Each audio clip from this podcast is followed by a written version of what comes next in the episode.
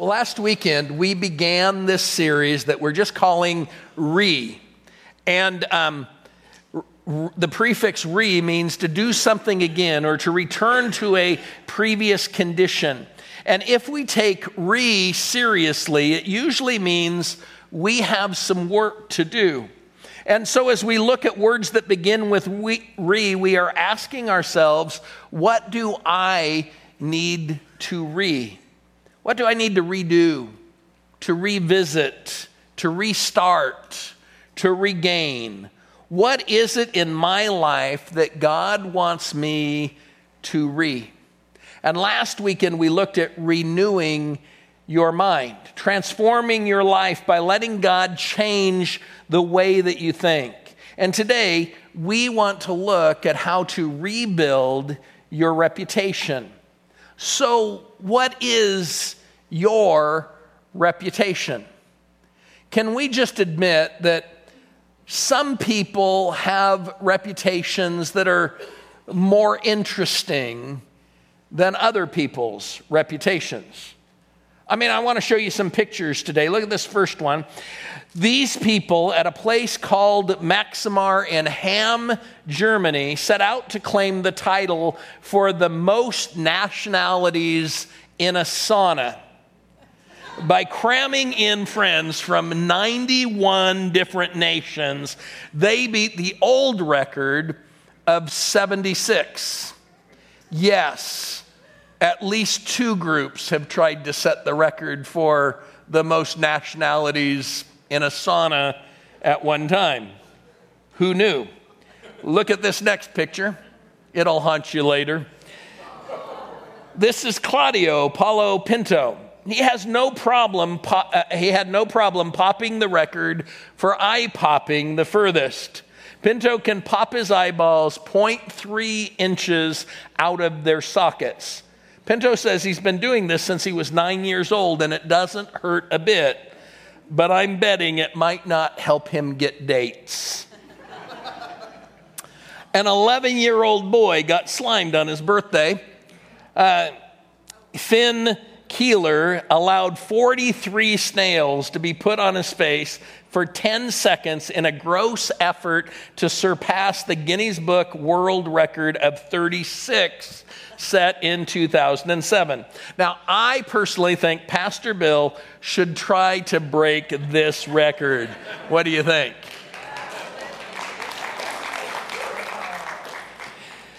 Now, this next picture is Svetlana Pankratova, and she holds the records for having the world's longest legs at 52 inches. That means her legs come to about here on me. Okay, about here on me. And um, that's pretty long. And that means that I'm pretty sure that her legs are taller than a few people who serve on our worship team here at Impact. and then let's end uh, these world records with this one. This is Harvey. He's a three year old bloodhound who wins the competition for the longest dog ears. Harvey's ear span reaches 14 inches long. Now, these are the things that these people and this animal are known for. They have broken certain world records. That's their reputation. What's your reputation? Is it one you're proud of or not so proud of? Let me show you one more picture. This picture is of a man named Roy Riegels, and he's famous for something that happened in the Rose Bowl game in 1929. On New Year's Day, 1929, the Georgia Tech Yellow Jackets played the Cal Golden Bears in the Rose Bowl. In that game, Roy Riegels recovered a fumble for Cal, and picking up the loose ball, he lost his direction and he ran 65 yards towards the wrong goal line. One of his teammates, Betty Lam, or Benny Lom, ran him down and tackled him on the one yard line just before he scored a touchdown for the opposing team. Now, the Golden Bears decided to punt, but the Yellow Jackets blocked the kick and scored a safety. And from that day until he died, Roy Riegels was known as Wrong Way Riegels. The rest of his life, wrong way Riegels. And he was interviewed late in his life and he said, All of my life, whenever I've been walking by and I hear somebody say the words wrong way, I turn and look to see if they're talking about me. He says, when you make a mistake like that in front of 60,000 spectators in a stadium, it's kind of hard to explain away or deny. And some of you know what he's talking about. Because your mistake was made in front of far fewer spectators, but now you carry around a negative reputation. You made a mistake as a teen, and the consequences and reputation has followed you for years. You said angry words in your marriage, and whatever you do, it doesn't seem that you can shake the effects of those words. You didn't follow through on a promise, and you've been trying to overcome a reputation for breaking commitments ever since. You got caught being dishonest, and now you carry with you a reputation for lacking integrity, for being a liar. And while you hate the reputation, you might be pretty hard on yourself. You might think that you deserve it because of your past mistakes, or worse yet, you're going through life being the person your negative reputation labels you as because you have come to believe that that really is who you are. That you really are what your reputation says you are. And if you have a reputation you hate, I'm glad you're here today because I think Re can help you. I believe with God's power and with His strength, you can rebuild your reputation. I think you can overcome it. You can create a positive reputation. So let me walk you through the process that will help you rebuild your reputation. First, review where you are. Review where you are. Look around. Look around. You can't begin rebuilding until you know where you are right now. So look around, evaluate where you are, do a reality check. Ask yourself a couple of questions. First, ask yourself, what are you known for? What are you known for? I mean, if the people who know you best had just a few moments to describe you to someone and they were perfectly honest, what would they say about you? What would they say you're known for? In the movie Dances with Wolves, the Indians watch a soldier making friends with a wolf over time and then playing with the wolf. And when the Indians become friends with the soldiers, they gave him the name dances with wolves. So, what would your Indian name be? What is your reputation? If you were given a name based on your reputation, based on what people see you do, what would you be called? You might hear someone say, Hello, sits in the recliner and watches TV. Maybe they would say, Hi, Steelers' biggest fan. They might say, "How you doing, Facebooks instead of working?" they might say, "Hello, drinks too much diet coke." Can't imagine them saying that to anybody. No such thing as too much. Anyway, some wouldn't be funny. They might say, Hello, never talks nice to his wife. They might say, Hi, too busy to enjoy her kids. They might say, How you doing? Plays games with God. They might say, Hi, still trying to live up to parents' expectations. You see, some people are known for things they hate and they never set out to make that a primary part of their life. It might be based on a past hurt or a current addiction, but if you hate your reputation, you might even wonder how did that become true of me? How did that become true of me? And the truth is, we make choices, and then our choices make us. We make choices, and then our choices make us. I mean, we think it's a one time thing or that it's no big deal or it's just a normal part of uh, the teen years or of the college scene. And then that choice we make defines who we are or at least who people think we are. And James 1 gives us a hint at the process that often takes place in our lives that cause us to make choices that end up defining us. Look at what James 1, verses 14 and 15 says. Temptation comes from our own desires, which entice us and drag us away. These desires give birth to sinful actions. And when sin is allowed to grow, it gives birth to death.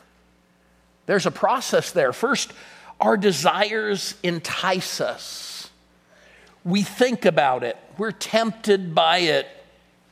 And then after they entice us, they drag us away. We can't stop thinking about it.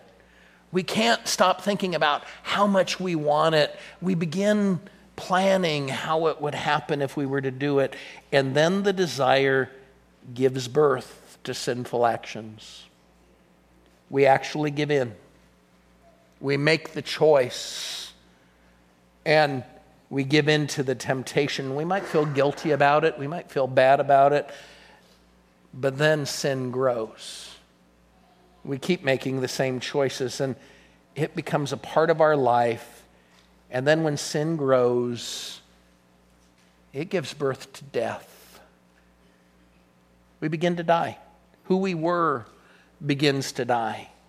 Our guilt feelings about the sin begins to die. Our convictions begin to die. And then we begin to die. And this process tends to be true, whether we're tempted towards a sexual sin or tempted towards ongoing anger towards someone else. It is true whether we're tempted to lie to people that we love or to believe a lie that says that we're worthless. And if you don't like who you are, reviewing where you are means you look around and you identify what it is that enticed you and dragged you away down a negative path. It means that you acknowledge to yourself that you are in the process of dying. The first question you need to ask is, What are you known for? The second question is, What do you want to be known for? What is it that you want to be known for? Who is it that you want to be? What do you wish that you were known for? What is the reputation you wish you had? And the good news is, if you look around, if you ask this question, I can tell you very clearly it's not too late. You can rebuild your reputation. You can change what it is that you're known for. Hebrews 11 is a chapter in the Bible that tells us about uh, many everyday, ordinary people who did great things for God. And some of them had big problems. Some of them had bad reputations. We know about some of their sin, but they became heroes in God's history book. And that chapter reminds us when we're looking around, we might want to notice that there are some people around us who have succeeded in rebuilding their reputation. They've succeeded in changing who they are known to be. Look at this passage. One is from the end of chapter 11, and then one is from the first part of verse uh, of chapter 12. Here's what it says: All these people are known for their faith. We are surrounded by a great cloud of people whose lives tell us what faith means. So let us run the race that is before us and never give up. These people were known for their faith. They were known for their faith. They weren't known to be perfect. They weren't known to never make mistakes. They weren't known to get it right the first time and every time, but they were known for believing God. They were known for following after Jesus fully. They were known for their faith. I want to be known for that. I want that to be my reputation. Don't you? Don't you? And this starts by reviewing where you are, by looking around. And one of the ministries that we have here at Impact can help you to do that. Our Friday night Celebrate Recovery ministry is called Revolution, and it's a great place and a safe place to get together with others and to dialogue about these questions. Revolution isn't just for people who are struggling with addictions and other issues, it's for people who have hurts and hangups and habits that are holding them back. It's for people like you and people like me. It will connect you with a group of people who will help you to look around and review where you are and help you to take other steps to rebuild your reputation. In fact, one of the eight principles of recovery that's used on Friday nights speaks directly to what we've been saying here. It's principle four, which says, openly examine and confess my faults to myself, to God, and to someone I trust. And it might be possible for you to look around and review where you are alone, but how's that been working for you? Revolution will help you to take that step and conquer that step. It will also help you take the next step, which is to remove what's holding you back, to turn away. Remove what's holding you back. Turn away. Look at the next part of Hebrews chapter 12, uh, verse 1. Here's what it says We should remove from our lives anything that would get in the way and the sin that so easily holds us back. Principle five in Celebrate Recovery is to quote, voluntarily submit to any and all changes God wants to make in my life and humbly ask Him to remove my character defects. And that's what this passage says. We remove from our lives anything that gets in the way, anything that holds us back. And that describes a Bible concept that we don't talk enough about. It's the Bible word repent repent. Now, what do you think about when you hear the word repent? You might think about some guy in a white robe with a big sign standing on a street corner that says repent. Or you might have come to believe that repent means just to say you're sorry for something. But repentance is more than saying you're sorry, it literally means to change, it literally means to turn. And so, what is it we turn away from when we take this important step? Well, let me list a few. First, I turn away from sin. I turn away from sin. When I repent, I'm not just sorry for my sin, I'm sorry enough to change my life. I'm sorry enough to be different. I'm not just tired of my reputation, I'm determ- determined to change it. I turn away from the unhealthy and the destructive things I've been doing, and I decide to do it God's way. I remove those things from my life so that they can't hold me back anymore. So I turn away from sin. Secondly, I turn away from secrets. I turn away from secrets. Keeping secrets isn't a healthy thing. Around here, we say, you're only as sick as your secrets. As long as you're trying to hide who you are, you will never find the strength to become who God wants you to be. And when you quit hiding secrets, you will begin to find a path to help yourself overcome some of those issues and some of those problems, not uh, and not be held captive by them anymore. Now, I am not suggesting that you go home this afternoon and um, Get out your computer and type all of your deepest, darkest sins into all of your social media sites. That is not the suggestion I'm making. That would not be a safe way to handle it. I'm suggesting you find some safe people around you and share with them what's going on in your life. That can happen in your growth group or with good friends who are followers of Jesus or it happens every Friday night in the safety of confidential small groups at Revolution. And so turn away from sin and turn away from secrets. And then, third, turn away from control. Turn away from control. See, part of what gets in the way and holds us back is we're trying to control the situations in our life. We're trying to control the situation. I mean, we're trying to control how the person who hurt us should make that right with us. We try to control that. We have a very clear idea on what they should do to make it right. Or if they don't, we try to control how they should be punished for not making it right with us. Or we're trying to control our addiction through our own strength and willpower. Can I just tell you, if willpower was going to work on the issue you're dealing with, you would have had it solved by now. Or we're trying to pretend and hide the truth so that we can control what people see and how people think of us. And turning away from control means I turn to God and I let Him control me. I let Him control my healing. I let Him control the process of rebuilding my reputation. So it's time to remove whatever it is that's holding you back. What is it that you need to get away from and get rid of and turn away from? Is it the excuses that you've been making?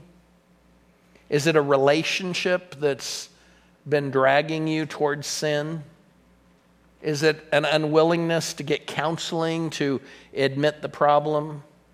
Is it just an unwillingness to do it God's way? You see, it's time to remove what's holding you back and turn away from it. And then when you do that, you can take this final step that we'll talk about, and that is you can rebuild your reputation you can move forward. And you move forward towards the reputation that you want. You move forward to become the person that God designed you to be. You move forward to become the person that you have always desired to be. And verse 2 of Hebrews 12 gives us some insight on this too. Look at verse 2. It says, Let us look only to Jesus, the one who began our faith and who makes it perfect.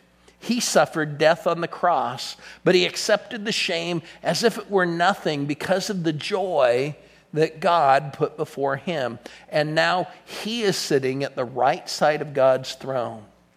You really can be different. You really can do this. Just like Jesus, you can have success because of Jesus. And so let me give you several keys. First, let God change you. Let God change you. I mean, we talked about this last weekend. You can let God change you by letting Him transform the way that you think. And some of you are sitting there and you're thinking, that might work for everybody else in this room, but that's not going to work for me. And you're sitting there thinking, you don't know how many times I've tried. You don't know how many times that I have prayed about this and tried hard to make this happen. And I've tried so many times, I just know I can't be different. I can't change. I'm just never going to solve this because I can't do it.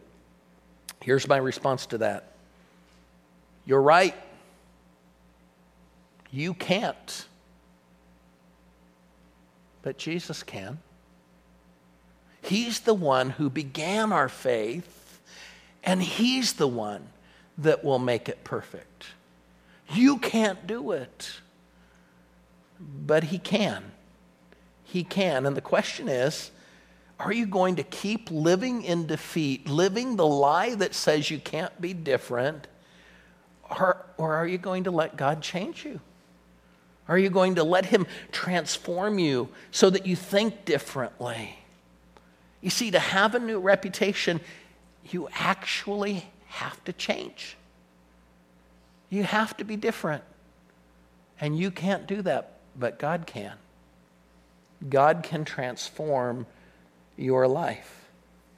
And so, first, let God change you. Second, don't do it alone. We've already talked about it several times in the message, but I think it's so important. Yes, Jesus will help you, and the passage says that, but you need more help than that, and Jesus has provided that. God never intended for you to do life alone.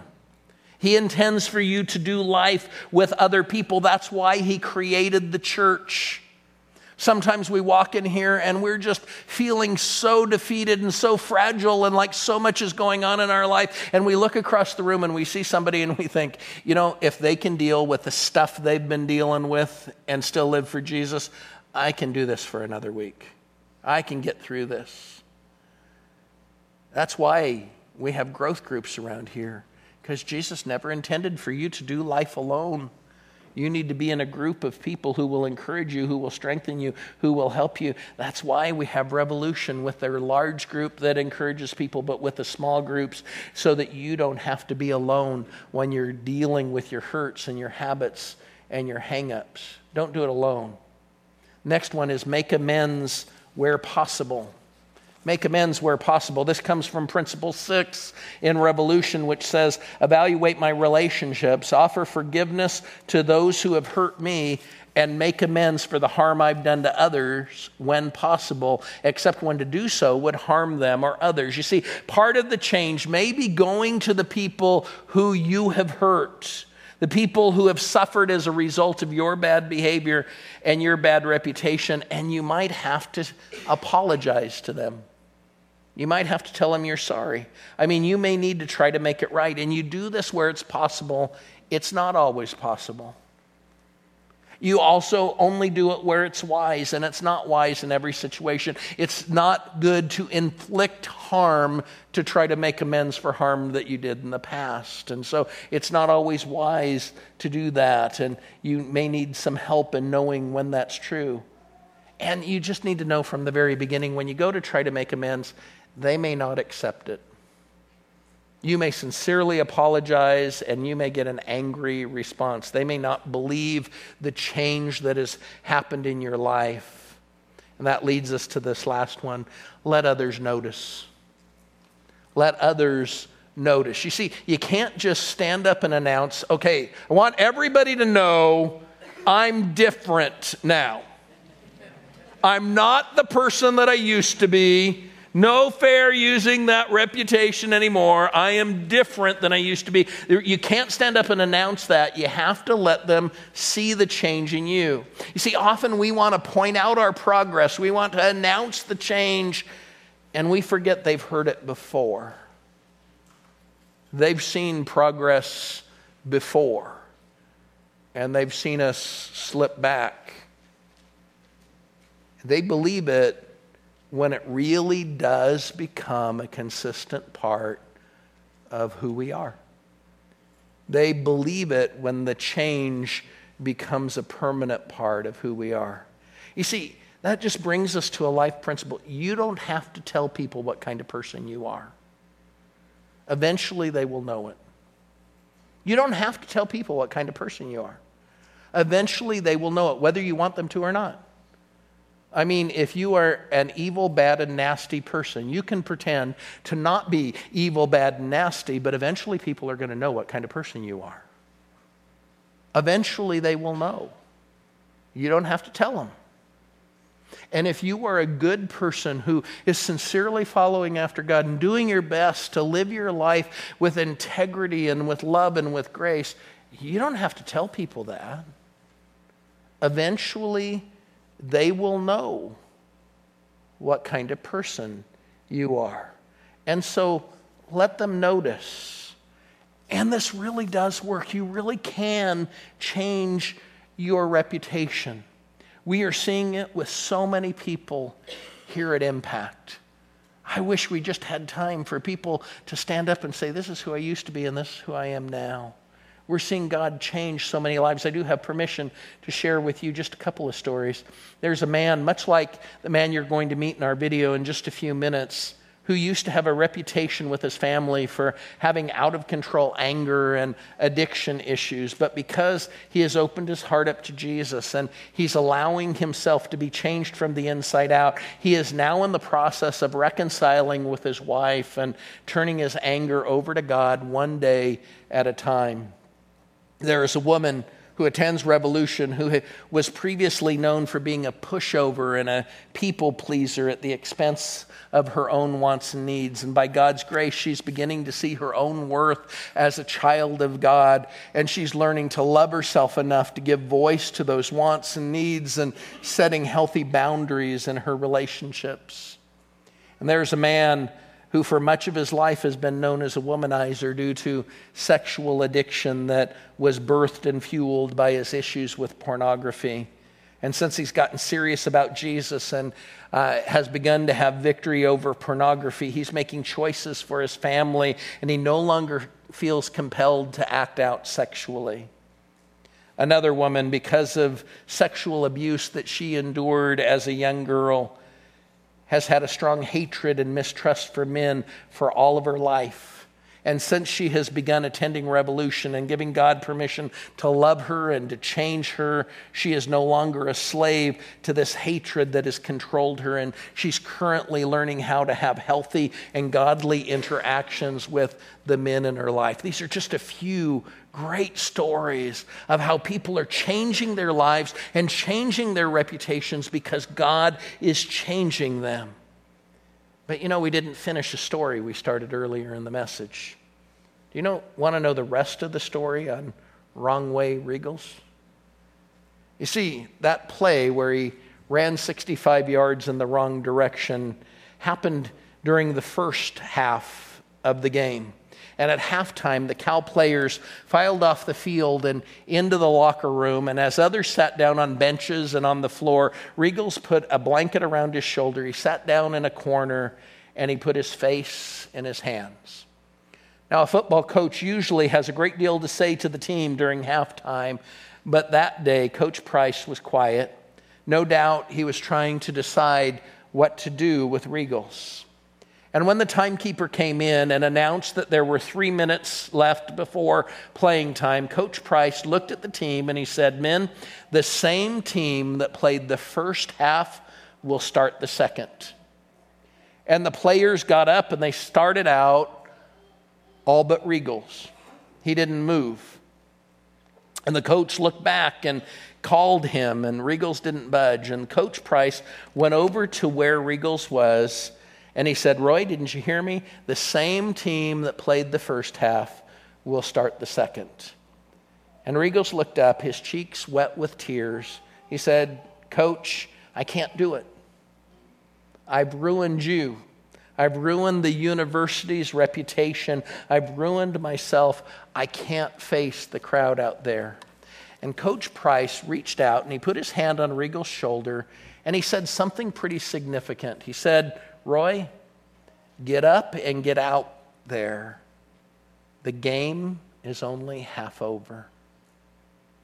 The game's only half over. And Riegels finally did get up and he went out on the field, and the fans saw him play hard and play well, not just that game, but for several seasons. Now, all of us have run a long way in the wrong direction, haven't we? All of us have run a long way in the wrong direction, but because of God's mercy, because of His changing power, because He gives us strength, we need to realize the game's only half over. You do not have to be trapped in the reputation that you currently have. You don't have to be the person that everyone seems to think that you are. You can be different you can rebuild your reputation. And in the church, we need to begin to see people as different and give them the grace. The church ought to be a place that sees the changes in people quickly and applauds those changes quickly. Look at this verse from 2 Corinthians 5, verses 16 through 18. It says, We are careful not to judge people by what they seem to be, though we once judged Christ in that way. Anyone who belongs to Christ is a new person. The past is forgotten and everything is new. God has done it all. He sent Christ to make peace between himself and us, and he has given us the work of making peace between himself and others. And so we don't see people as they used to be. We see them as better. We see them as different. We see them as growing. And we need to remember who gets the credit. God has done it all. God has done it all, and He did it through Jesus. I want you to meet Bob and Sherry. Bob is a leader here, he's one of our elders. But Bob has been changed by God, and with God's help, Bob has completely rebuilt his reputation. Watch this video.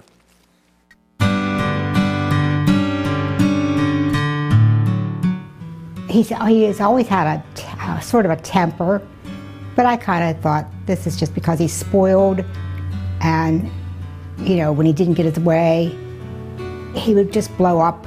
You know, it escalated to more frequent anger, but that it was up and down. I never knew which Bob was going to be around. And then when he started with, the, with drinking, it was Jekyll and Hyde. We didn't know we didn't know who was going to show up that day. But then Angry Bob would show up and just we just didn't know we just didn't know how to handle it. Not that many years ago, uh, probably 10 or 11, uh, I was the guy that my wife talked about. I had a, uh, had a real problem with rage. And uh, you, I never knew what was going to set me off. So neither did my wife or anyone else. I guess it really, what really triggered the whole thing was back in uh, October of 2001, my sister-in-law and brother-in-law were visiting us from New York. And I had been drinking pretty heavily all day. And uh, got into a bit of an argument with my wife. Uh, my brother-in-law kind of stepped in and I decided I was going to fight him. Wasn't much of a fight, but uh, anyway, that really broke the family apart. This has to change. I'm hurting everyone around me. My kids were afraid of me. Uh, my wife was afraid of me. People didn't want to be around me anymore. I didn't want to be around me anymore. And for a time, excuse me, for a time it was, uh, it was okay. Uh, but the rage never went away. The anger was still there. And I knew, I knew that something was missing in my life. I mean, I, I had everything that you could think a person would want. A, a beautiful wife, two lovely daughters, a, a, nice home, a good job. But there was something missing. And uh,